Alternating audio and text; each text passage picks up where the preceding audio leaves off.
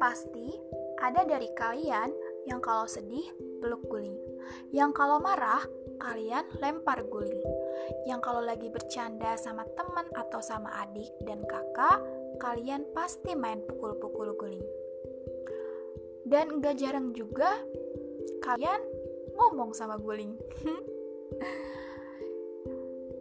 ya, intinya guling itu adalah benda yang bisa kita peluk saat kita nangis.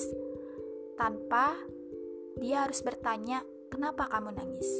Karena sejatinya ketika kita sedih, kita hanya perlu dipeluk tanpa ditanya kenapa, kan?